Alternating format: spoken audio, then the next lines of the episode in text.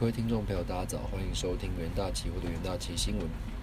在全球重要财经焦点，首先带你看到在美股盘后的部分，市场对美国联准会的担忧持续困扰。那加上这个疲弱的经济数据，美股主要指数周二未能摆脱震荡走跌的趋势。10年期美债殖利率持续高于 3%。那油价升势推动之下，能源股逆势走强。那房地产和医疗股这个灌压大盘，道琼收跌150点，沙指数的部分，美国道琼指数下跌154点，收在32909点，纳斯达克指数下跌 0.27 点，收在12381点，标普500指数下跌 9.26 点，收在4128点，费城半导体指数的是上涨20点，收在2864点。数据方面，美国7月的这个新屋销售为这个51.1万户，月下滑这个 12.6% 的部分，那为今年第6度下滑，创2016年初以来的最低增速。而标普全球美国8月服务业采购经理人指数 PMI 初值降至 44.1， 那商业活动连续第2个月萎缩，是创2020年5月份以来的新低，反映通膨和金融环境收紧导致需求减弱的部分。政经方面，市场对于这个美国联准会鲍威尔与全球央行年会发表鹰派演说，那近期多位联准会官员的言论让许多投资人相信，在经济放缓的情况之下，联准会将会持续激进的升息策略，促使股市和债市的这个情绪近期都转为看跌。那地缘政治方面，美国商务部周二以这个国家安全和这个外交政策方面的担忧为由，那将7个与中国有关的实体添加到这个出口管制清单，这些公司主要与航太和这个航空领域有关。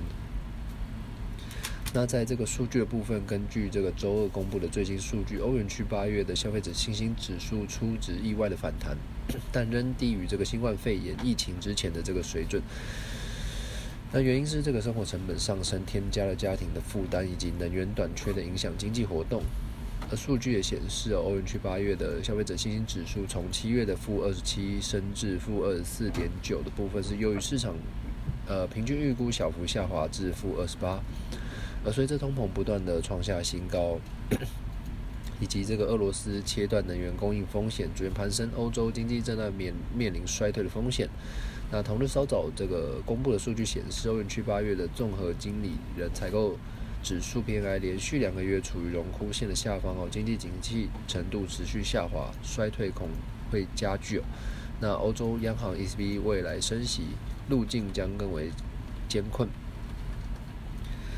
那这个8月整个欧元区的经济景气连续2个月下滑，同时新订单进一步的下降，主要是因为制造业活动进一步萎缩。此外，在这个生活成本上升削弱了服务业的需求，也是使得这个服务业活动仅处于这个成长的范围之内。按各国来看的话，欧元区商业活动萎缩主要源自于德国、法国2大经济体。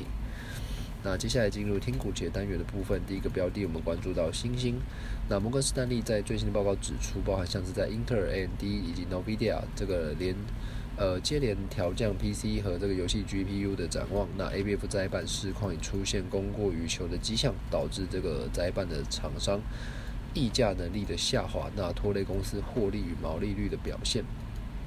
那市场预估 ABF 载板溢价现象将在2023年第2季消失，将导致公司获利不如预期。8月23日这个新兴期货下跌 6.12%。 那第二个标的关注到致远。那尽管近期的这个 NCU 市场面临的需求不佳、库存调整等问题，那不过 MP 随着这个客户渗透率以及市占率提升，渴望抵消 NCU 的负面效应，加上这个 NRE 的恢复动能，